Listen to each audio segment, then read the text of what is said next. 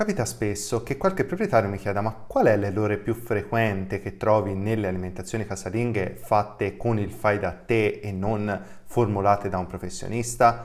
Le risposte sono tante perché di errori ne trovo diversi, per la maggior parte sono errori di bilanciamento, ma uno dei più frequenti è in assoluto una quantità di calcio inadeguata alle esigenze del cane o del gatto. Il calcio è un nutriente essenziale nell'alimentazione di entrambe le specie animali ed è per questo che nel video di oggi voglio parlare proprio del calcio e in particolare della sua carenza, di quali sono i problemi legati alla sua carenza, ma anche come si fa a capire che in una dieta manca il calcio. Sì, perché la mancanza di calcio, a differenza di altre carenze, non si evidenzia subito, ma si evidenzia dopo tantissimo tempo che una dieta non è bilanciata. Questo da un lato è un bene perché dà sempre la possibilità al proprietario di risolvere risolvere la situazione prima che succeda qualcosa di infausto. Dall'altro però la carenza che si porta avanti per lungo lungo tempo può portare a delle problematiche che possono essere anche piuttosto gravi e che riguardano solitamente le ossa, le articolazioni e i denti che si verificano in particolare nei cani e nei gatti adulti e anziani che da tanto tempo hanno la carenza di calcio. Nei cuccioli invece la carenza di calcio può portare a problemi nell'accrescimento. Ma uno dei fattori che maggiormente contribuisce a perpetuare questa carenza nella dieta è che anche se la dieta è carente di calcio, dalle analisi del sangue non ce ne accorgiamo per un motivo che spiegherò in questo video. Ed è per questo che molti proprietari quando gli viene detto che questa dieta è carente di calcio, ha troppo poco calcio, rispondono sì ma le analisi andavano benissimo. In questo video capiremo perché e perché è così importante l'integrazione del calcio all'interno della dieta del cane e del gatto. Buongiorno a tutti, io sono il dottor Valerio Guigi, medico veterinario, specialista in ispezione degli alimenti e nella mia attività mi occupo di alimentazione e nutrizione del cane e del gatto. Partiamo dall'inizio, a cosa serve il calcio all'interno dell'organismo di un cane o di un gatto? Le funzioni del calcio sono tante, ma si possono riassumere in due grandi gruppi. La prima, quella che conosciamo praticamente tutti, è la funzione strutturale. Il calcio costituisce la struttura e quindi è fondamentale per la tenuta di alcuni organi, in particolare le ossa e anche dei denti che sono composti in grandi quantità da calcio. L'altra funzione è quella di ione messaggero intracellulare. Da notare che questa funzione è particolare perché è svolta solamente dall'1% del calcio presente dell'organismo di un cane o di un gatto. Il rimanente 99% si trova invece nelle ossa, ma è una funzione importantissima e se questo calcio non ci fosse ci sarebbero problemi talmente gravi da essere addirittura incompatibili con la vita. Il calcio permette infatti ad esempio la contrazione muscolare sia dei muscoli scheletrici che del cuore, entra nel ciclo della coagulazione del sangue, quindi permette la coagulazione del sangue, modula l'attività di alcuni enzimi che fanno parte di diverse vie metaboliche dell'organismo e partecipa alla sintesi di alcuni neurotrasmettitori, cioè quelle sostanze che si trovano tra la fine di un nervo e l'inizio del successivo e che permettono la trasmissione degli stimoli nervosi. Di fatto quindi il calcio è fondamentale anche per il normale funzionamento del sistema nervoso. A causa di queste tantissime funzioni, il calcio è uno degli elementi più importanti per l'organismo del cane e del gatto.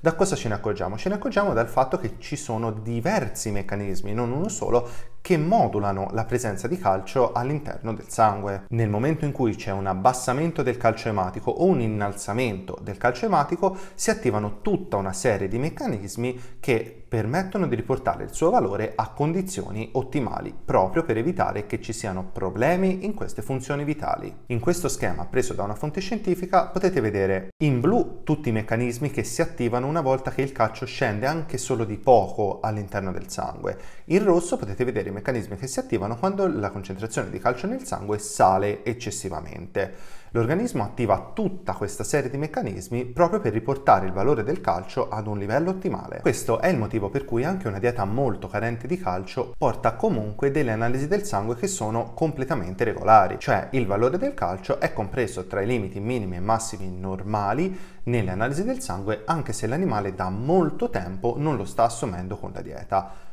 Perché succede questo? Come abbiamo potuto vedere nella tabella, la regolazione del calcio si basa su ben due ormoni e una vitamina diversi che con effetto sinergico riportano i valori ai livelli ottimali. Questi sono la tireocalcitonina, il paratormone prodotto dalle paratiroidi e la vitamina D, una vitamina che se carente può portare anch'essa a problemi di metabolismo del calcio. Questi tre meccanismi fanno in modo che il livello del calcio rimanga sempre regolare all'interno delle analisi del sangue, tant'è che quando noi veterinari notiamo un abbassamento forte o un aumento forte del calcio all'interno del sangue, non pensiamo subito ad una carenza all'interno della dieta, ma pensiamo ad un problema o di vitamina oppure un problema endocrino, cioè un problema di natura ormonale che si ripercuote sulla regolazione della quantità di calcio. Altre patologie che non c'entrano niente col calcio introdotto con la dieta, ma che possono portare a delle alterazioni del calcio all'interno delle analisi sono le patologie renali, le infiammazioni pancreatiche, le infiammazioni delle ossa o addirittura gli avvelenamenti. Tutte patologie che con il calcio che il cane e il gatto mangiano ogni giorno non c'entrano granché. E quindi perché il calcio rimane sempre regolare anche se quell'animale non lo assume da tanto tempo? Perché l'animale, come abbiamo visto prima, ha una grandissima riserva di calcio che è rappresentata dalle ossa. Nel momento in cui il calcio si abbassa all'interno del sangue, questi meccanismi di regolazione vanno a prelevarlo dalle ossa e fanno così in modo che rimanga a livello ottimale. Chiaramente se si va a togliere tanto calcio dalle ossa e non si reintegra attraverso l'alimentazione, prima o poi questo calcio finisce. Questo ci fa capire quindi come le analisi del sangue non siano in grado di mostrare, se non in situazioni gravi, che c'è una carenza di calcio con l'alimentazione. Per vedere una carenza di calcio bisognerebbe fare un altro tipo di esame, che è la radiografia, un esame che non si fa rutinariamente a meno che il cane o il gatto abbia un problema specifico che si vede con la radiografia. Nella radiografia cosa notiamo? Notiamo una demineralizzazione dell'osso, ovvero l'osso nella radiografia sembra più trasparente perché i raggi della macchina vengono bloccati meno essendoci meno calcio all'interno delle ossa ed è lì che generalmente ci si rende conto del problema, ma nella maggior maggior parte dei casi quando il problema si è già manifestato, ad esempio con una frattura dovuta alla fragilità dell'osso. Se l'osso è fragile perché non si integra calcio da tanto tempo, il cane si rompe una gamba, va a farsi una lastra, è a quel punto che ci si accorge che l'osso era demineralizzato ce ne accorgiamo quando è troppo tardi. Ma come si fa a capire che una dieta che si fa per il cane o per il gatto è povera di calcio? Il metodo più veloce per notarlo è che non c'è alcun tipo di integrazione di calcio in generale, quindi ossa, guscio d'uovo o integratori specifici per il calcio. Li vedremo meglio alla fine, ma prima cerchiamo di capire perché gli alimenti normali, come ad esempio la carne, piuttosto che gli organi, piuttosto che i latticini, non siano in grado da soli di fornire al cane o al gatto tutto il calcio di cui ha bisogno. Allo stato attuale delle conoscenze, gli studi scientifici hanno stimato un fabbisogno di calcio sia per il cane che per il gatto. Nello specifico, questo fabbisogno è stimato nello 0,6% della sostanza secca per il cane, dello 0,8% della sostanza secca nel gatto, dell'1% della sostanza secca nel cane e nel gatto cuccioli in accrescimento. Definiamo anche un attimo la sostanza secca. La sostanza secca è uno dei tanti parametri che si utilizzano in nutrizione animale, sta a rappresentare l'alimento al netto dell'acqua. Si capisce bene con un esempio, se una fetta di carne è costituita per il 70% da acqua e il 30% da tutto il resto, quindi proteine, grassi e quant'altro, la sostanza secca di quella fetta di carne sarà 30 grammi. Questi valori si utilizzano sia per formulare le diete casalinghe nel cane e nel gatto, sia vengono utilizzati dai produttori di alimenti industriali come croccantini per la formulazione dell'alimento completo, come possiamo vedere sulle linee guida FEDIAF. E proprio da questi valori possiamo capire di quanto calcio ha bisogno un cane o un gatto. A questo punto dovreste esservi quantomeno posti delle domande sulla dieta che state seguendo per il vostro cane o per il vostro gatto. Una delle domande più frequenti frequenti che mi sento fare dai proprietari è beh ma io nella mia dieta ho la carne, ho i latticini, ho le verdure, queste cose non sono sufficienti per garantire un fabbisogno di calcio ottimale al mio cane o al mio gatto? La risposta nella stragrande maggioranza dei casi è no e per farvelo capire bene cercherò di spiegarlo nel modo più semplice che conosco. Prenderò dei singoli alimenti e vi dirò di quanti di quegli alimenti avrebbe bisogno un cane o un gatto ipotetico per avere a disposizione la dose di calcio consigliata dalle fonti scientifiche. Alla fine poi parleremo delle integrazioni, che sono invece il modo giusto per assumere il calcio. Semplifichiamo un pochino le cose in modo che possiate capire bene i conti. Supponiamo di avere un cane e un gatto che mangiano solamente la carne, carne composta per il 30% da sostanza secca e per il 70% da acqua, quindi carne con 30 grammi di sostanza secca ogni 100 grammi di tal quale. Il nostro cane ipotetico pesa 10 kg e mangia 400 grammi di carne al giorno. Il nostro gatto ipotetico pesa 5 kg e mangia 180 grammi di carne al giorno ed entrambi sono adulti. Basandoci sulle fonti scientifiche e facendo il conto che abbiamo appena visto, scopriamo che il nostro cane con 120 grammi di sostanza secca ha bisogno di 0,7 grammi di calcio al giorno, ovvero 700 mg di calcio. Il nostro gatto con 54 grammi al giorno di sostanza secca ha bisogno di 0,4 grammi di calcio al giorno, ovvero 400 grammi. Da notare che si tratta solamente di un'ipotesi perché il fabbisogno di calcio varia molto in base soprattutto all'età dell'animale. Però notiamo che non si tratta né per il cane né per il gatto nemmeno di dare un grammo al giorno di calcio, quindi sembrerebbe una dose facilmente raggiungibile con gli alimenti. Beh, in realtà gli alimenti casalinghi che il nostro cane e il nostro gatto mangiano ne contengono poco di calcio e in realtà raggiungere questo quantitativo è molto più difficile di quanto si possa pensare.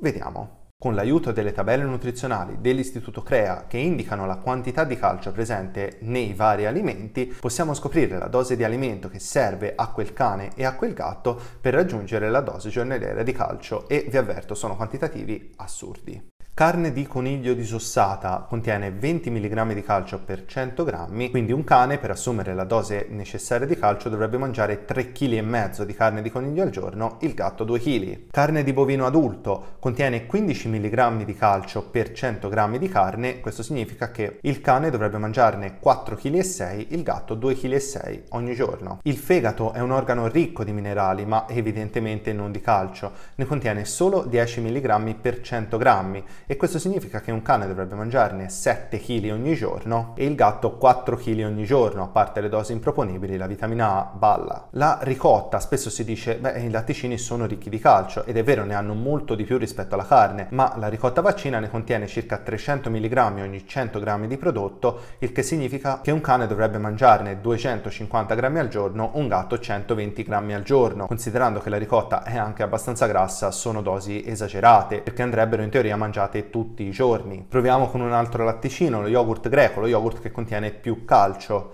ne contiene 150 mg per ogni 100 g di prodotto e questo significa che un cane ne dovrebbe mangiare mezzo chilo al giorno, un gatto 260 g. Proviamo con qualcos'altro, proviamo con i vegetali, le carote contengono 44 mg di calcio per 100 g di prodotto, questo significa che il cane dovrebbe mangiare un chilo e mezzo di carote al giorno, un gatto all'incirca 900 g, nemmeno un coniglio ce la fa. La salvia l'ho scelta perché è il vegetale che contiene più calcio, ne contiene 600 mg per 100 g di prodotto e questo significa che il cane dovrebbe mangiare 120 g di salvia, il gatto ne dovrebbe mangiare 70 g, sono dosi naturalmente improponibili. Gli unici alimenti che in dosi non improponibili conterrebbero abbastanza calcio sono i formaggi stagionati, ma è fortemente sconsigliato utilizzare i formaggi stagionati come integratore di calcio perché insieme al calcio c'è un sacco di altra roba, tra cui il sale e un sacco di grasso che non è esattamente ottimale per l'alimentazione del cane e del gatto. Questo significa che se il vostro animale segue una dieta in cui non c'è un'integrazione di calcio tranne magari un paio di giorni a settimana qualche latticino,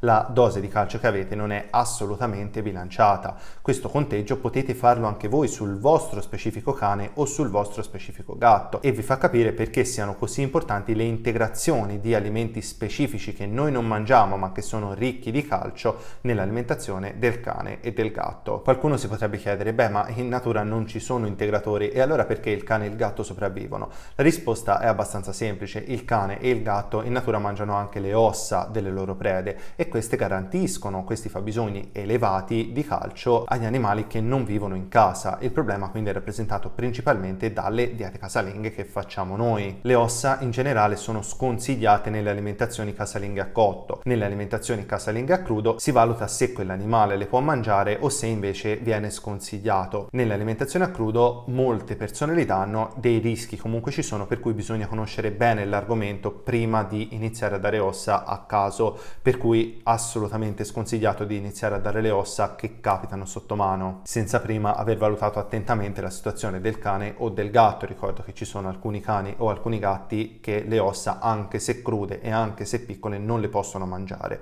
ma delle ossa ne parlerò in un video a parte. Altre integrazioni che permettono di aggiungere calcio alla dieta del cane e del gatto sono la farina d'ossa, che sempre di osso si parla, è un osso fondamentalmente tritato e ridotto a polvere da aggiungere direttamente nell'alimento, la farina di guscio d'uovo, in cui il guscio dell'uovo, che è molto ricco di calcio, sotto forma principalmente di calcio carbonato, può essere essiccato, tritato e di fatto viene fuori una polvere di guscio d'uovo, detta anche farina di guscio d'uovo, oppure ci sono gli integratori multiminerali e multivitaminici, prodotti che si utilizzano solitamente nelle alimentazioni a cotto per integrare una serie di vitamine che verrebbero perse con la cottura. Solitamente questi prodotti integrano anche del calcio, per cui non rendono necessaria un'integrazione di calcio specifica. Attenzione, a volte è così, a volte, specialmente nei cani grandi, non è così, quindi il calcio va aggiunto comunque. Il bilanciamento dietetico è sempre fondamentale da questo punto di vista. Infine sono in commercio varie forme di sali di calcio, dei sali composti sia da calcio che da altre sostanze. Tra questi il calcio carbonato che si trova anche nel guscio d'uovo, il calcio citrato, il calcio gluconato, il calcio lattato o il cloruro di calcio,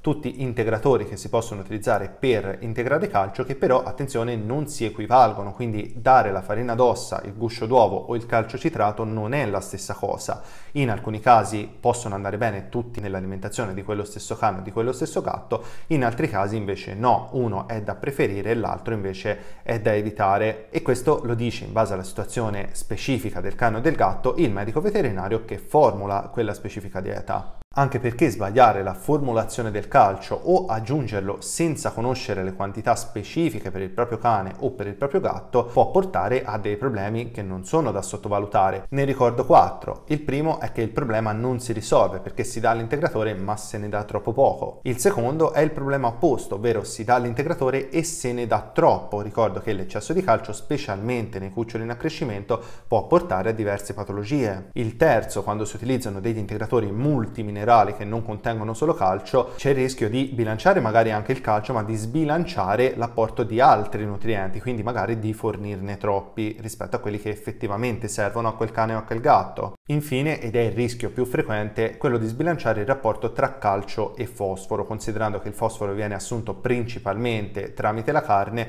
il rapporto tra calcio e fosforo non deve essere valutato solamente sull'utilizzo dell'integratore, ma sulla dieta nella sua totalità. In particolare c'è il rischio di dare troppo poco calcio rispetto al fosforo che viene assunto oppure di dare eccessivamente calcio rispetto al fosforo che si assume. Se vi ho spaventato, aspettate a preoccuparvi per la salute del vostro cane e del vostro gatto, perché per molti di voi probabilmente la dieta va già bene così com'è. Solo alcuni di voi probabilmente stanno seguendo una dieta sbilanciata. In generale, chi non ha bisogno dell'integrazione di calcio ha chi utilizza i croccantini o gli alimenti umidi completi, poiché sono completi hanno già all'interno il calcio necessario per il cane o il gatto, per cui è difficile in questi casi trovare uno sbilanciamento di calcio. B. Chi utilizza diete casalinghe formulate da un medico veterinario che si occupa di nutrizione. Queste cose sono basilari per i veterinari che si occupano di nutrizione, per cui è praticamente impossibile che se un collega vi ha fatto una dieta si sia dimenticato di integrare il calcio. Guardate bene, lo troverete probabilmente o come integrazione di calcio a sé